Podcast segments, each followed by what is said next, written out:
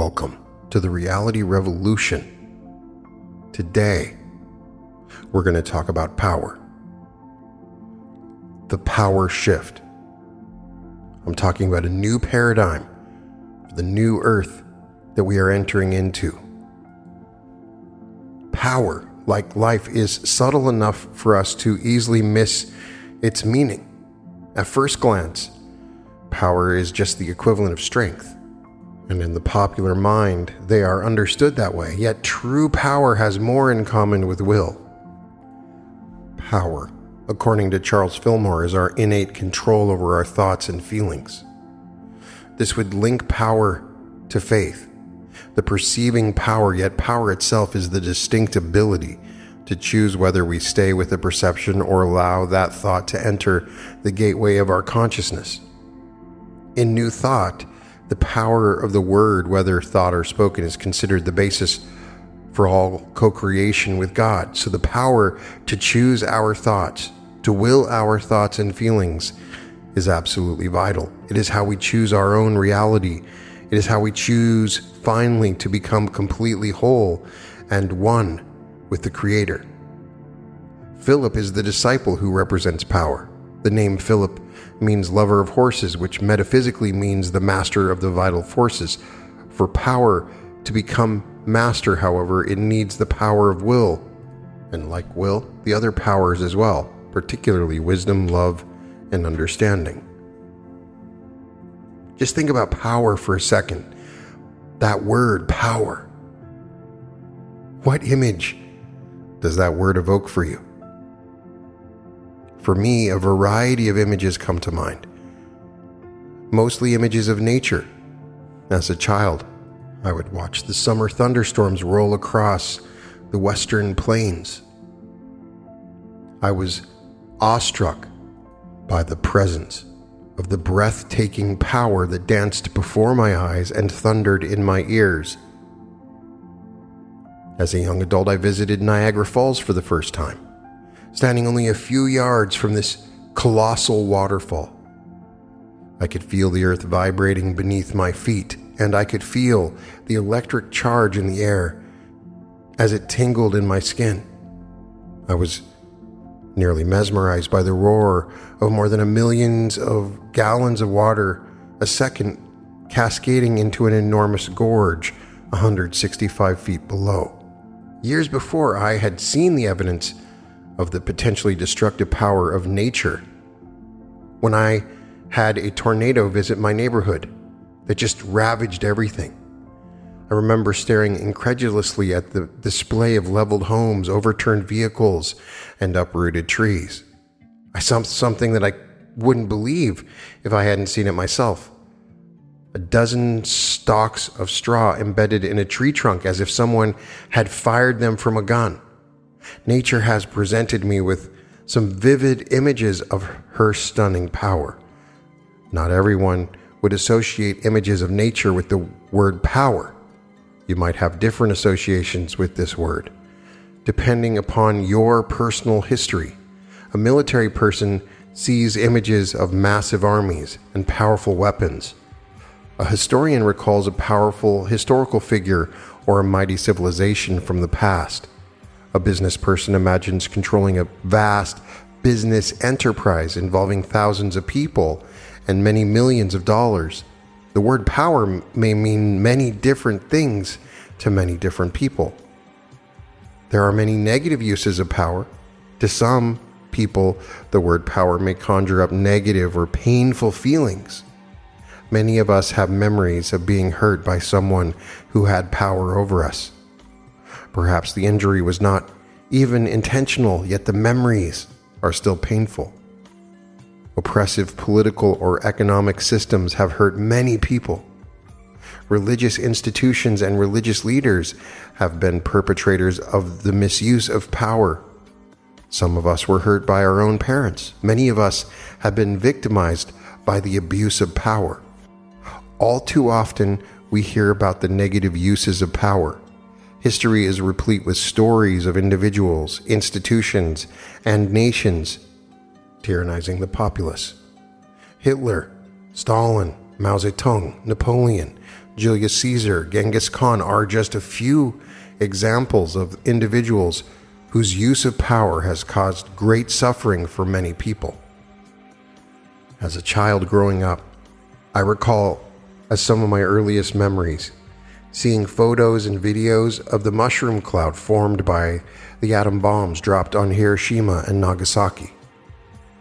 I also remember seeing photographs and news clips of the horrors of Nazi concentration camps. Although I was too young to comprehend the meaning of these images, they were nonetheless burned deep into my psyche from a very early age. I did not understand why people did such things to one another. Many, many years later, when I first saw those images, to now, I still do not understand. Humankind's misuse of power has caused great suffering, as we learned from Spider Man. With great power comes great responsibility. As you will notice in mainstream media, there are many stories dedicated to power, its abuse, and all of the things around it. And more and more, it appears that it's always true that absolute power corrupts absolutely. Humankind's misuse of power has caused great suffering. The continued abuse of power threatens the end of human life and perhaps all life on this planet. In fact, we learn from the law of one that there are other planets in our solar system that have been destroyed with the abuse of power. Not only humans, but all living species on our planet have suffered from our abuse of power. This short sightedness has caused the extinction of many species of plants and animals and seriously disrupts the ecology of the earth itself. Our use of power must undergo a radical shift if we are to survive the new earth. We are understanding power. Oftentimes, I have said on the podcast that this third density illusion is about learning lessons of love.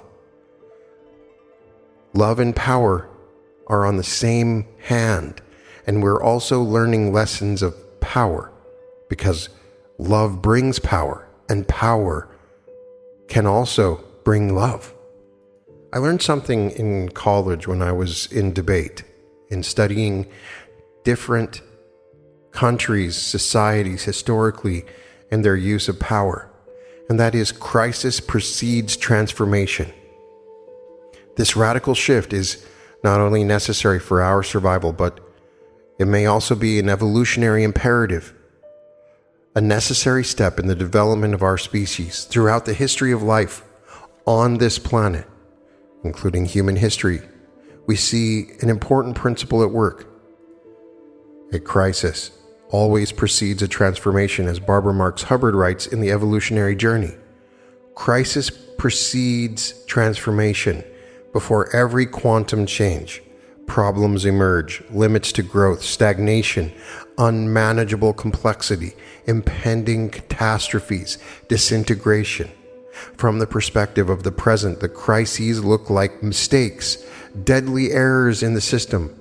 But from the perspective after the quantum transformation, these problems are seen to be evolutionary drivers, vital stimulants which trigger astounding design innovations. At the time of the crisis, we are usually enmeshed in the belief that something is wrong. Only with the perspective of, time Often, many years, do we see the crisis in a different context, a birthing of something radically new. Pierre Teilhard de Chardin was another visionary who saw our present crisis as part of an evolutionary imperative. A Jesuit priest and a renowned paleontologist, Teilhard formulated a view of the physical universe as a dynamic manifestation of ever evolving consciousness. We previously discussed Teilhard in her episode on AI. In this system that Teilhard discusses, humanity as a species is an essential link in the progressive unfoldment of consciousness from the most primal substance of the universe to the culmination of all evolution, which Teilhard referred to as the omega point, conscious oneness with God. Evolution, according to Teilhard, occurs in stages. The development of conscious occurs within each stage according to a pattern of increasing complexity. This complexity is also the same term for density. When a certain threshold of complexity is reached, a convergence takes place, a critical point at which evolution can make a quantum leap into an entirely new level of consciousness. Teilhard recognized the period immediately before the quantum leap as being very critical, a time of great crisis. In the Chinese language, the word for crisis is formed by a combination of two other words, one meaning danger, the other opportunity. The Chinese long ago recognized a crisis as a dangerous opportunity. The English word crisis is derived from a Greek word meaning to decide, and one of the dictionary definitions of crisis is a crucial turning point. Indeed, we are at a point of decision, a turning point, a crisis. So the bad news may be good news after all. Our corruption of power may simply be a sign of our evolutionary immaturity. Our awareness of the grave danger facing us may be a sign that it is time for us, as a species, to grow up. As children, we could perhaps afford to be self centered and short sighted. As adults, we cannot for we may finally be seeing that continued immaturity may lead to self destruction. To avoid self destruction, we must learn to use our power wisely, to help us envision the right use of power in the next century and the next millennium. Let us briefly look at the past millennium and examine the ways in which we experienced our power at that stage of evolution. In the 10th century CE, most of Europe was dominated by the Christian church. The vast majority of individuals lived with very little sense of personal power. For the average man, it would seem that the king owned his body and the church owned his soul. His life and fate were determined almost completely by the land barons, the aristocracy, and the church hierarchy. Women and children had even less power, for they were considered little more than the property of their husbands or fathers. Most people's belief systems and senses of values were dictated almost exclusively by the church and its officials. Humankind's relationship with God was that of a helpless child at the mercy of an omnipotent and often angry God. Virtually all power, spiritual, political, and economic, was highly concentrated within the hands of a few elite individuals. It would appear that the average person felt quite powerless, a victim of the world and the universe in which we lived. About five centuries later, approximately halfway through the last millennium, a radical shift began to occur. A rebirth, a renaissance began to take place within the Western world. The Reformation would soon occur within the Christian church. The scientific revolution was about to emerge, an age of enlightenment would follow. Suddenly, it would seem humankind was beginning to find a new vision of itself and a new sense of its own power, no longer a victim of forces beyond its control, no longer in servitude to political or spiritual overlords. Humanity began to awaken to its powers of reason. I think, therefore I am. These words, written by the French mathematician Rene Descartes, underscores the emphasis on the power of reason and inquiry, not simply revelation as a source of truth. God began to take a backseat to reason. With each passing century, God's importance in human life would seem to shrink to near nothingness. Perhaps the young and brilliant Pico della Mirandola best summed up the new spirit of optimism and the new vision of humanity's potential the following words, spoken in 1486 by the 20 year old scholar, reflect this new vision of the creation of humankind and of its place in the universe. These words are spoken as if the gods were speaking to a newly created humanity. Neither an established place nor a form belonging to you alone, nor any special function have we given to you, O Adam. And for this reason, that you may have and possess according to your desire and judgment whatever place whatever form and whatever functions you shall desire. The nature of other creatures, which has been determined, is confined within the bounds prescribed by us. You, who are confined by no limits, shall determine for yourself your own nature in accordance with your own free will in whose hand I have placed you. Within three decades after Pico's oration, Columbus would discover the New World. Copernicus would make the first astronomical observation and outline his heliocentric theory of the solar system. Leonardo da Vinci would paint the Last Supper. Erasmus would translate the New Testament into Latin. Michelangelo would complete his famous painting in the Sistine Chapel. And Martin Luther would post his 95 Theses on the church door at Wittenberg, thus beginning the Protestant Reformation. Clearly, Western humanity was throwing off the shackles of victim consciousness and declaring itself, through the power of reason and scientific inquiry, a victor over the forces of nature and the circumstances of its birth. This attitude of victor has remained with us for several hundred years. Moving from the victim to victor seemingly has served us well. One simply has to look at the progress we have made in the last five centuries. We've created a mighty civilization that rests largely upon the foundation of science and reason and upon the attitude that we are to be victors, not victims of life. With this new identity of victor, we have used our power to effect changes in our environment and in our lifestyle. Through the power of technology, we have radically altered the world around us and we have changed the life of virtually every human being on earth.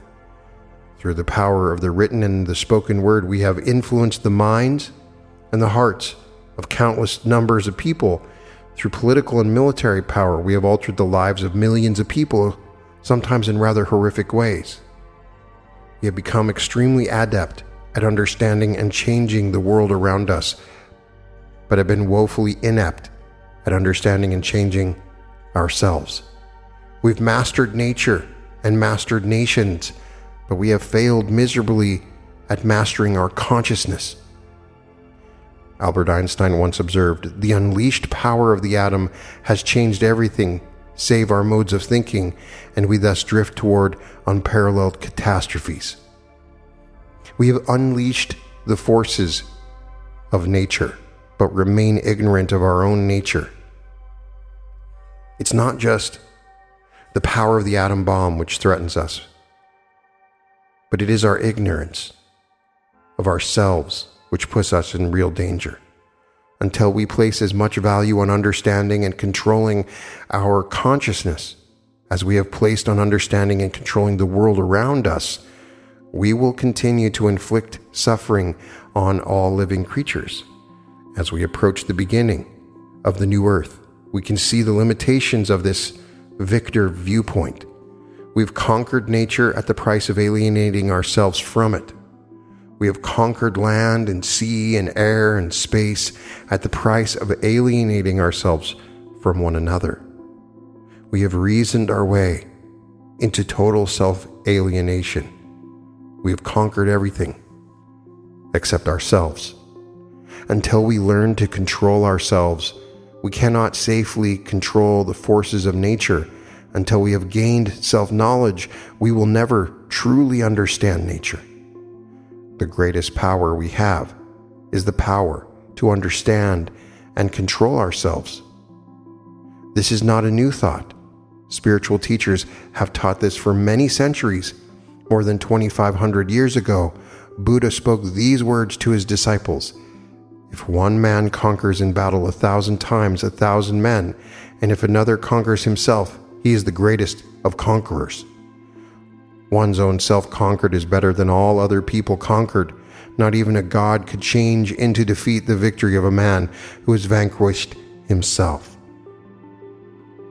How does one conquer one's own self? The Buddha developed an elaborate system of instruction that answers this very question. The heart of his teaching is this the cause of suffering is egocentric desire, and the overcoming of suffering lies in recognizing and dissolving egocentric desire. 500 years after the time of the Buddha, Jesus of Nazareth spoke these words He who finds his life will lose it, and he who loses his life for my sake will find it. Matthew 10:39. Jesus embodied this very teaching in his own life. He told his disciples, The words that I say to you, I do not speak on my own authority, but the Father who dwells in me does his works. John 14:10. About 25 years later, the apostle Paul wrote these words, I have been crucified with Christ. It is no longer I who live, but Christ who lives in me. All great spiritual teachers and teaching have told us the need to let go of our ego-centered way of life. Until we do this, we will never create a truly new earth. Until we are willing to surrender the personal self to a higher power, we will continue to recreate different versions of the old world, of the old earth. Yet the old earth that we have created is not a bad world. What we have done is right, perhaps perfect, but what is needed to be done, like adolescence, we have flexed our muscles and experienced our sense of independence. Now is time for us to become spiritual adults. It is time for us to create the new earth. Having moved from victim to victor, it is time for us to become vehicles for the power. As vehicles for the Creator's power, we see ourselves as instruments operating on behalf of a higher power. Still, this instrument, this vehicle, is far from passive or powerless. We, as agents of the Creator, have no limits to our power. And we, disconnected from the divine, have no power whatsoever, in truth, no existence whatsoever. As vehicles, we acknowledge the omnipotence of God and the supremacy of God's will, as did our medieval brothers and sisters. At the same time, we can see that Pico della Mirandola, that we may have and possess according to our desire and judgment, whatever place, whatever form, whatever function we shall desire. Our work in the new earth is to integrate and transform the previous stages of evolution and thus to experience and express the unlimited power that is who and what we are when we are consciously returned to the Creator and His will. We express our greatest power not by exercising our personal willpower, but by surrendering to a power greater than ourselves. This power is referenced by many names throughout the world the will of God, the will of Allah, the Tao, the Dharma, but always the meaning is essentially the same.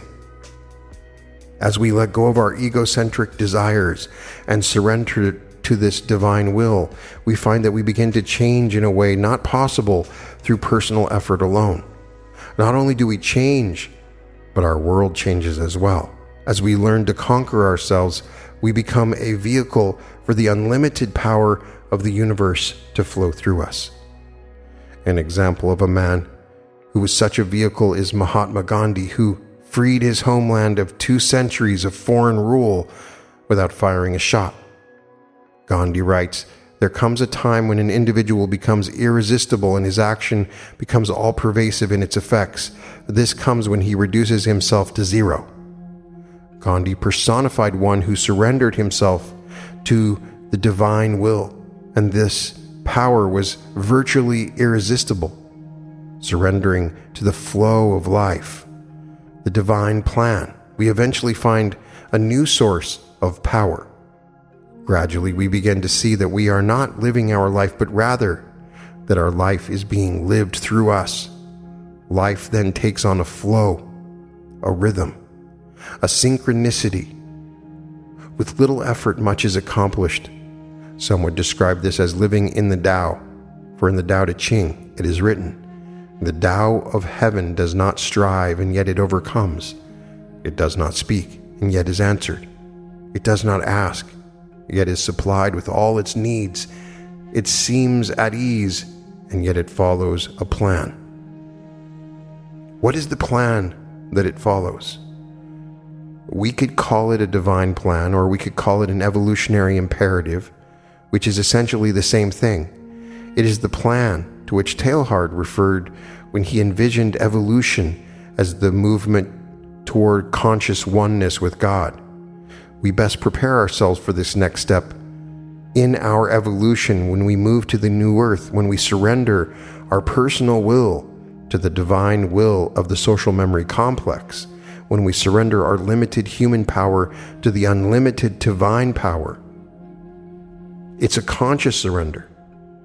Let us remind ourselves that this act of surrender is not only an evolutionary imperative, but may be essential to our survival on this planet. We are slowly awakening to the fact that all of humanity is, in a sense, one body on this planet. In a physical body, each organ in the body and each cell in the body surrenders its will to a greater will, which is the intelligent life force in the body. When each organ and each cell, under the direction of the DNA molecule within the cell, is attuned to this life force, the body experiences a state of wholeness. When the organs or the cells are out of attunement with the life force, the body experiences a state of disease. Likewise, our world is in a state of wholeness when all beings in it are attuned to the higher will that is centered within us, just as the DNA molecule is centered within the molecules of each cell. Conversely, our world is in a state of disease when the individuals in it are not attuned to the higher will, but only to service of self and meshed in egocentric desire. This is the cause of our suffering. How does one surrender to the higher will? We are so accustomed to living from our personal will that we may feel at first confused by this process. We encounter what seems like a dilemma if we try to surrender, we are not surrendering. This is like trying to relax. We don't relax by trying, but by not trying, by letting go of personal effort. Surrender is much the same. We don't do it through effort, but rather by letting go of all personal efforting. Yet our letting go must be deliberate and conscious. We do not surrender by simply becoming unconscious and falling asleep. Perhaps one way to discover what the experience of surrender is lies in looking at what it is not. It is not giving up or quitting. It is not resignation or despair. Surrender is not abdicating responsibility for the way we live our life. Surrender is a conscious giving over of oneself to something greater in service to others. It is living responsibly and skillfully by allowing a higher power to direct the course of our life. Surrendering to the higher power does not necessarily mean that we sit and wait for God to do something for us or that we always wait for God to tell us what to do. We are the God that we are surrendering to. We are stuck within these bodies, and because of the veil, we're only aware of our selfish desires. We are actually the higher power we are surrendering to. We are not surrendering to another. A skillful sailor does not simply hoist the sails and make the wind responsible for directing the boat's course. The sailor uses the wind to power his boat by surrendering to the wind in a skillful way. Likewise, an expert canoeist surrenders her canoe to the flow of the river, yet remains alert and responsible for cooperating with that flow. Being surrendered does not mean being a doormat for others to walk upon we can say and do what is necessary to protect ourselves in the world.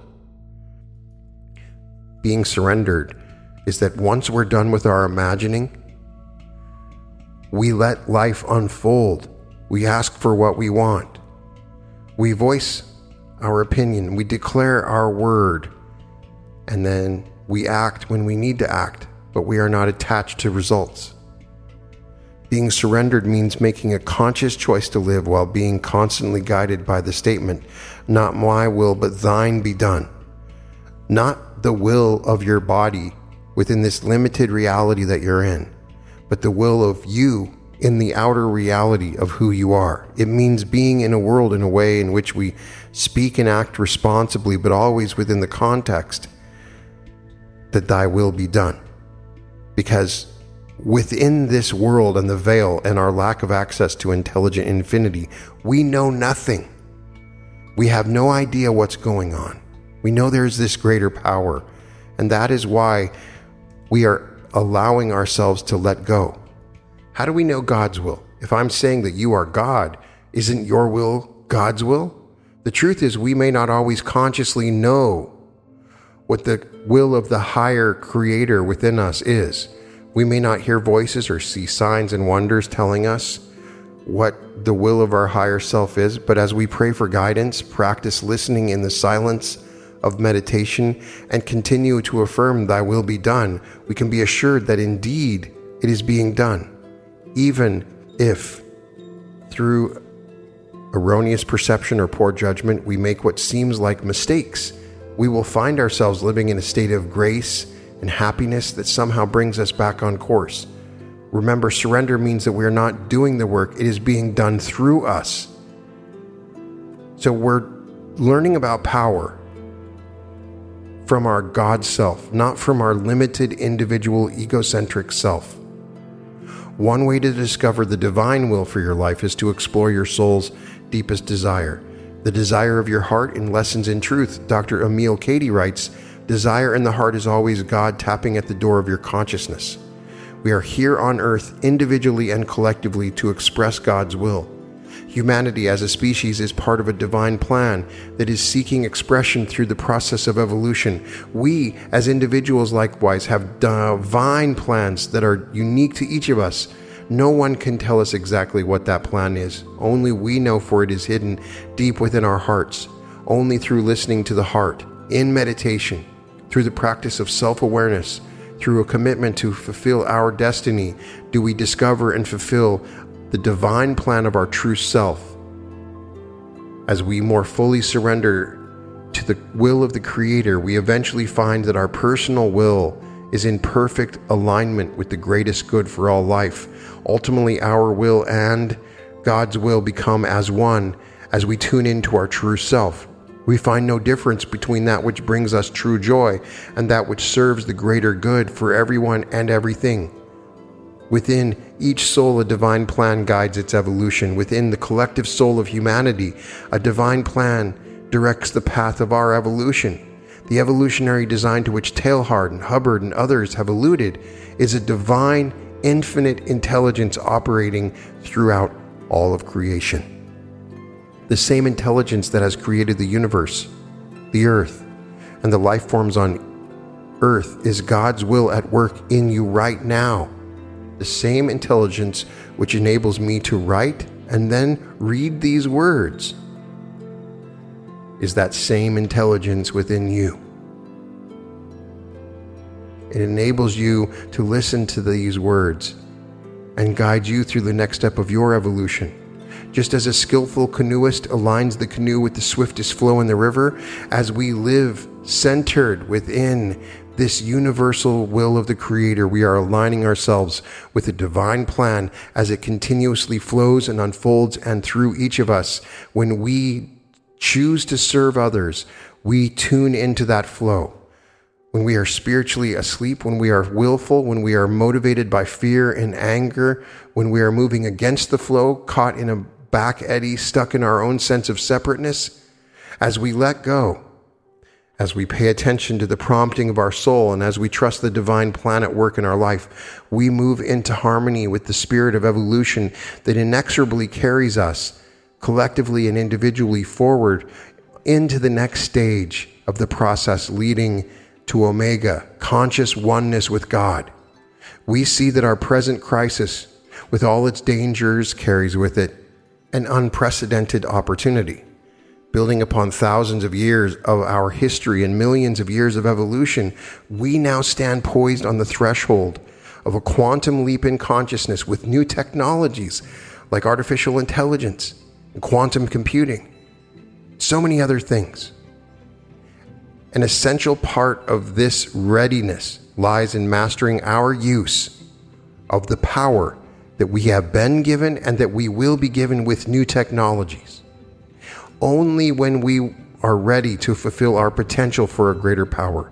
The key to mastering our use of power lies in surrendering our personal ego centered power to a higher power to become individually and collectively a vehicle for the only power in the universe God, the good, the omnipotent, the creator. This is the power that needs to shift. We have immense power now and you can find all kinds of power for yourself. I promise. But your true power lies when you begin to serve others and choose to let go of your ego. That is the true power shift. You can find all episodes of The Reality Revolution at therealityrevolution.com. And welcome to The Reality Revolution.